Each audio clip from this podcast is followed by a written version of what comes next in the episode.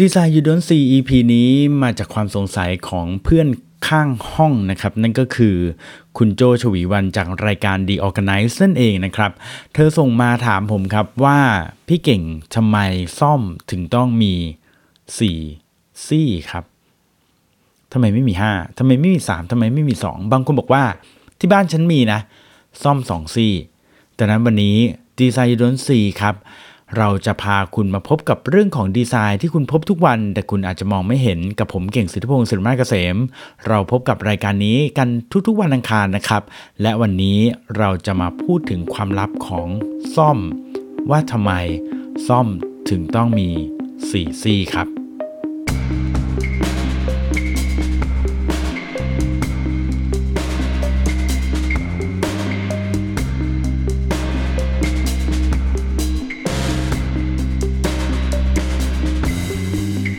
ขอต้อนรับทุกท่านเข้าสู่รายการ Design You Don't See อย่างเป็นทางการนะครับ กับผมเก่งสิทธิพงศ์สิริมาเกษมนะครับ รายการที่จะพูดถึงเรื่องของดีไซน์ที่คุณพบทุกวันแต่อาจจะมองไม่เห็นนะครับ รวมถึง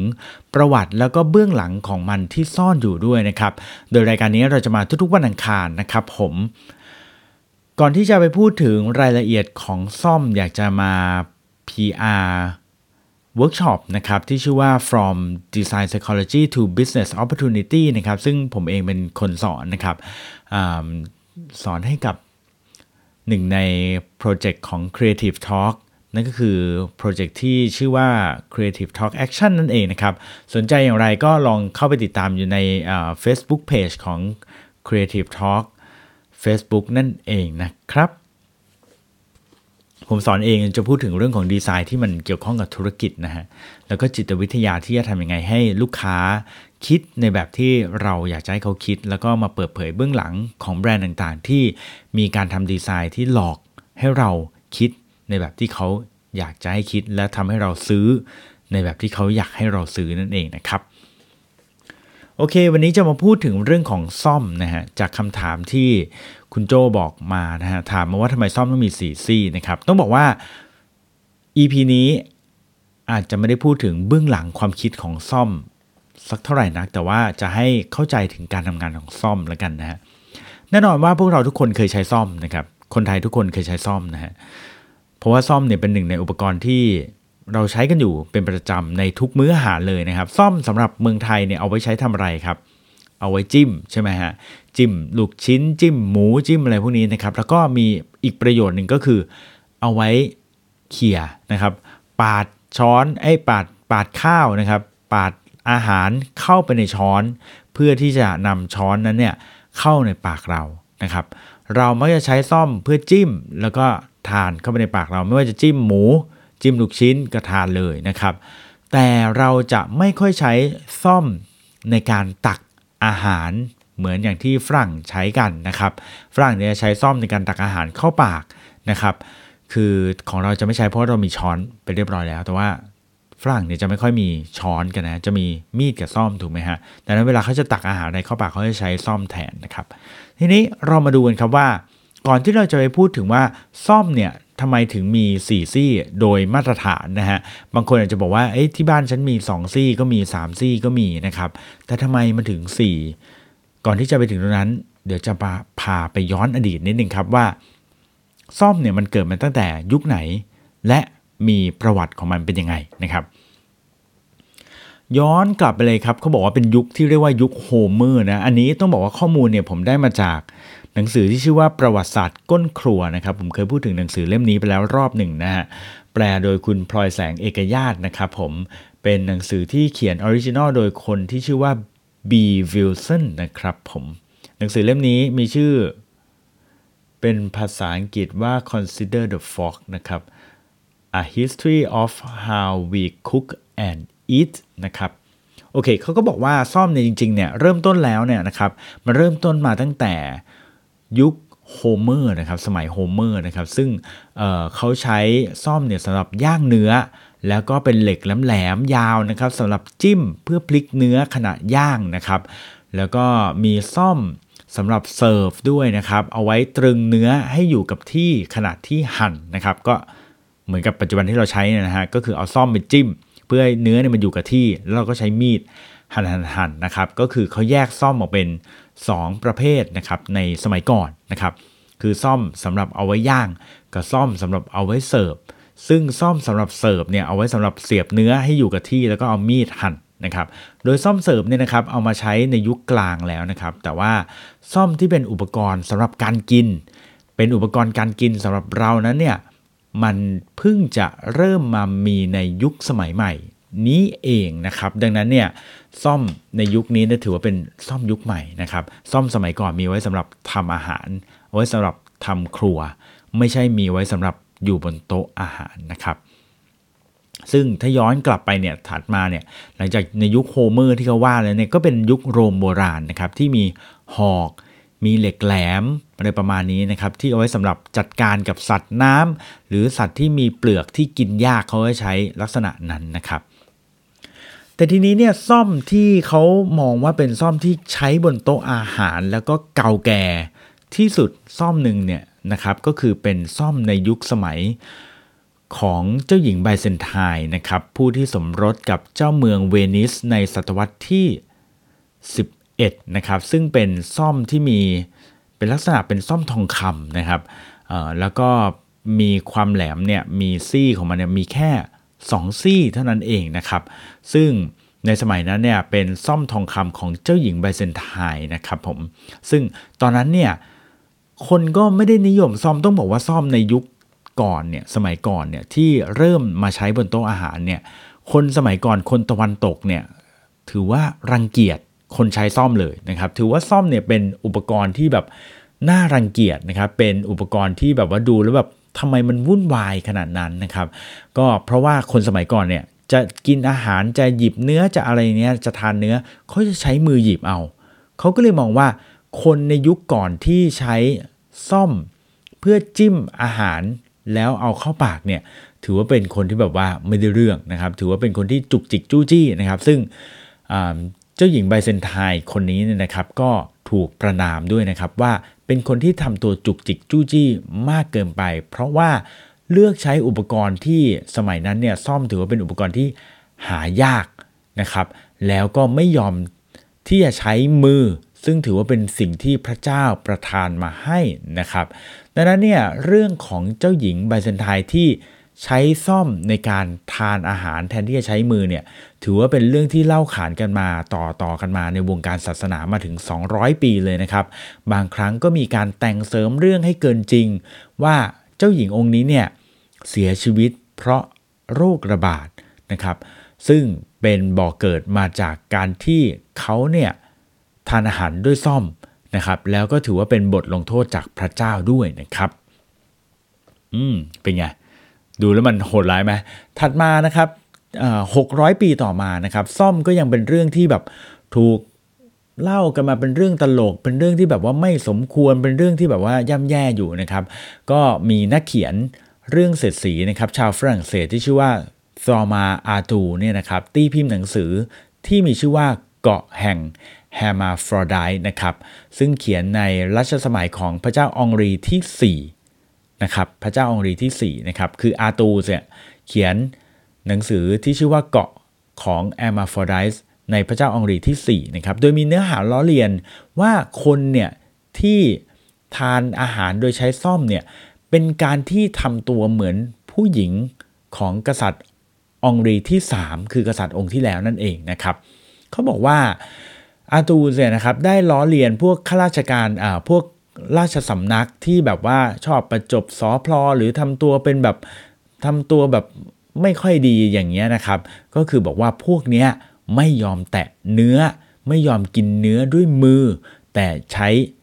การกินเนื้อด้วยการใช้ซ่อมแทนนะครับ ซึ่งถือว่าเป็นเรื่องที่แบบว่า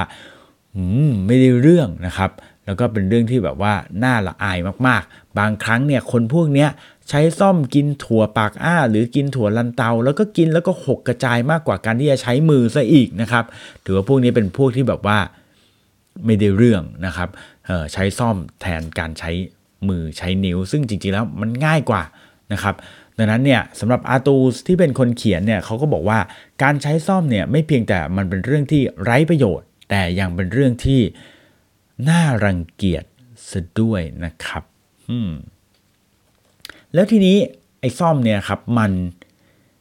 เรียกว่ามีความนิยมนะครับ ได้รับความนิยมเมื่อไหร่นะครับ ซ่อมเนี่ยได้รับความนิยมใน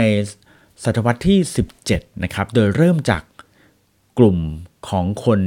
อิตาเลียนนะครับ คนอิตาเลียนในประเทศอิตาลีนั่นเองนะครับ อะทำไมซ่อมถึงได้รับความนิยมในกลุ่มชาวอิตาเลียนก่อนนะครับ ก็เพราะว่าชาวอิตาเลียนเนี่ยในยุคนั้นเนี่ยเริ่มมีสิ่งหนึ่งที่เรียกว่าพาสต้านั่นเองนะครับพาสต้าสปาเกตตี้ที่เรากินที่เป็นเส้นๆนะฮะเขาบอกว่าตอนนั้นเนี่ยสมัยนั้นเนี่ย คนอิตาลีเนี่ยพยายามที่จะทานพาสต้ากัน แต่ว่าถ้าเกิดว่ามันมีแค่มีดอย่างเดียว หรือช้อนอย่างเดียวเนี่ยมันทานไม่ได้ถูกไหมฮะ วิธีการจะนำเส้นมากินเนี่ยมันยากเหลือเกิน ซ่อมจึงเป็นคำตอบนะครับชาวอิตาเลียนสมัยนั้นเนี่ยนะครับใช้ส้อมเนี่ยนะครับในการจิ้มเส้นพาสต้าเส้นสปาเกตตี้นะครับแล้วก็ม้วนม้วนม้วนม้วนม้วนม้วนม้วนเหมือนกับการม้วนไหมพรมนะฮะแล้วก็กินเข้าไปในปาก เขาบอกว่าโอ้โหมันดูแล้วแบบ มันดีมากๆ มันใช้งานง่ายมากๆ แล้วมันก็แบบสุดยอดมากๆ ดีกว่าอุปกรณ์ชนิดอื่น ๆ นะครับ จนกระทั่งนักเดินทางคนหนึ่งนะครับ ที่ชื่อว่า Thomas Coryate นะครับ เดินทางมาตั้งแต่ในสมัยเป็นนักเดินทางสมัยอลิซาเบธเนี่ยนะฮะออกเดินทางรอบอิตาลีนะครับในปี 1608 นะครับ แล้วเขาก็พบว่าที่อิตาลีเนี่ยมีธรรมเนียมที่ไม่เหมือนประเทศอื่น นั่นก็คือการใช้ส้อม ในการรับประทานอาหาร แล้วก็ใช้ส้อมในการจิ้มเนื้อขณะที่หั่นด้วยนะครับ Coryate ก็บอกว่า เฮ้ย ชาวอิตาเลียนทั่วไปเนี่ยเขาทนไม่ได้ที่จะใช้นิ้ว แต่ต้องจานอาหารนะครับ เพราะว่ามองว่านิ้วมือของมนุษย์เนี่ยมันไม่ค่อยสะอาด ทีนี้คุณ Thomas Coryate เนี่ยพอเห็นแบบนี้แล้วเป็นยังไงครับ เขาก็มาดูแล้วเขาก็เฮ้ย ไอ้นิสัยแบบนี้มันก็ใช้ได้นะ แม้ว่าแรก ๆ มันจะดูแปลกตาก็ตาม แต่ว่าไอ้นิสัยเนี้ยมันก็ดูดีนะ เพราะว่าการใช้ส้อมจิ้มอาหารเนี่ยมันทำให้อาหารไม่สกรปรกอะ่ะเพราะว่าเนื้อเออมือเราเนี่ยนิ้วเราเนี่ยมันดูแล้วสกปรกถูกไหมครับ ดังนั้นเขาก็เลยเอาวัฒนธรรมแบบนี้เนี่ยกลับไปที่อังกฤษนะครับ แต่ว่าเพื่อนของเขาครับ เพื่อนของโทมัสเนี่ย ที่เป็นนักเขียนบทละครเวทีอย่างเบนจอห์นสันแล้วก็จอห์นดันเนี่ยนะครับเขาก็แบบว่ามีความรู้สึกว่า เฮ้ย ไอ้โทมัสเนี่ยมันแบบมันมันทำตัวอะไรของมันวะใช้ซ่อมจิ้มอาหารเนี่ยก็ล้อเขาครับ ล้อโทมัสอย่างสนุกสนานเลยนะครับ เกี่ยวกับนิสัยแบบอิตาเลียนอันแปลกประหลาดที่ พวกเขาก็ตั้งชื่อไปเลยว่าเป็นผู้ถือซ่อมนะฮะหรือแปลว่าเป็นคนเสเพลได้ด้วยเนี่ยนะฮะคือเขาก็บอกว่า เป็นเรื่องที่ไว้น่ารังเกียจน่าละอายมากๆนะครับ พระราชินีอลิซาเบธที่1เนี่ยนะครับสมัยนั้นเนี่ยมีซ่อมสำหรับรับประทานของหวานด้วยนะครับ แต่เธอก็ไม่ยอมใช้นะครับ เธอเลือกที่จะใช้นิ้วแทน เพราะเธอรู้สึกว่าการใช้ซ่อมนั้นเป็นสิ่งที่หยาบคายแล้วก็ไม่ควรใช้นั่นเองนะครับ ในยุคนั้นเนี่ยนะครับคนเนี่ยที่ใช้ซ่อมเนี่ยเป็นคนที่เรียกว่าถูกประนามแล้วก็แบบ พูดง่ายว่าเหมือนกับเป็นคนที่แบบใช้แล้วมันแบบไว้ใช้ทำไมอะไรเงี้ยแบบมันดูไม่แมนเลยนะครับมีเขาเรียกว่ามีการแบบเยาะเย้ยคนที่ใช้ซ่อมด้วยนะครับว่าประมาณว่าชายแท้เนี่ยไม่ใช้ซ่อมนะครับ ถ้าเป็นชายแท้เป็นผู้ชายแท้ๆเนี่ยต้องไม่ใช้ซ่อมมาช่วยกิน ต้องไม่ใช้ซ่อมเอาเนื้อเข้าปาก ต้องใช้มือเท่านั้นถึงจะแสดงถึงความแมนนะครับอืมมันขนาดนั้นเลยนะครับ ความจริงแล้วเนี่ยนะครับการที่เป็นวัฒนธรรมไม่ใช้ซ่อมเนี่ยมัน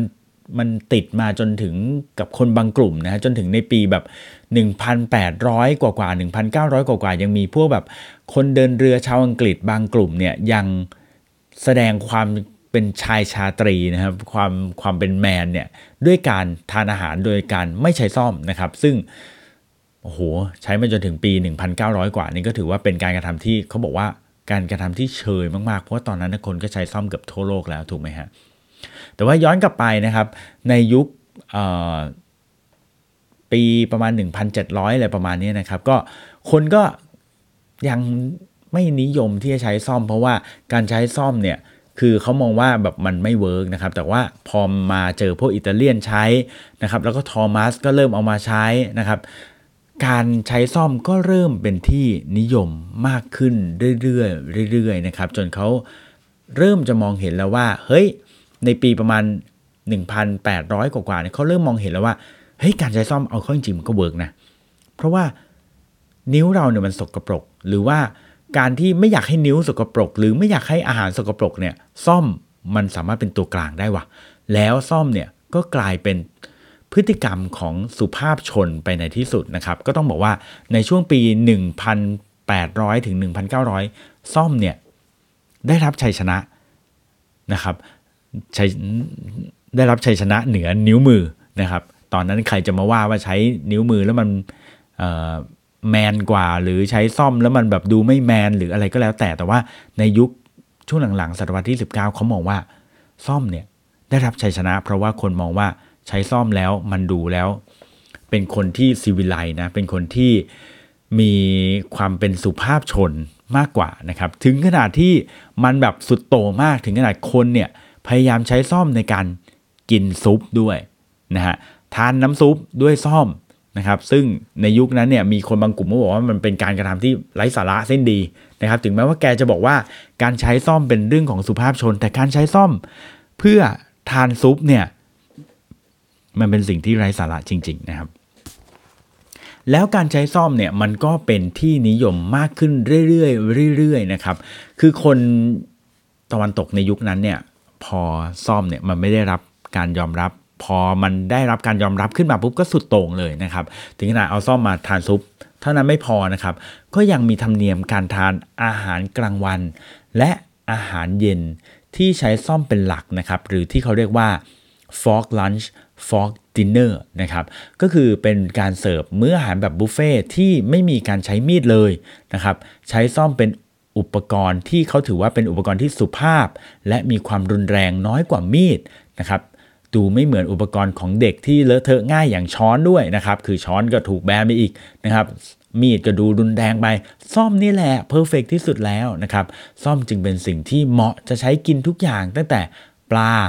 มันฝรั่งบด ถั่วแขก ไปจนถึงเค้กครีมนะครับ มีการคิดค้นซ่อมพิเศษด้วยนะครับสำหรับการกินไอศครีม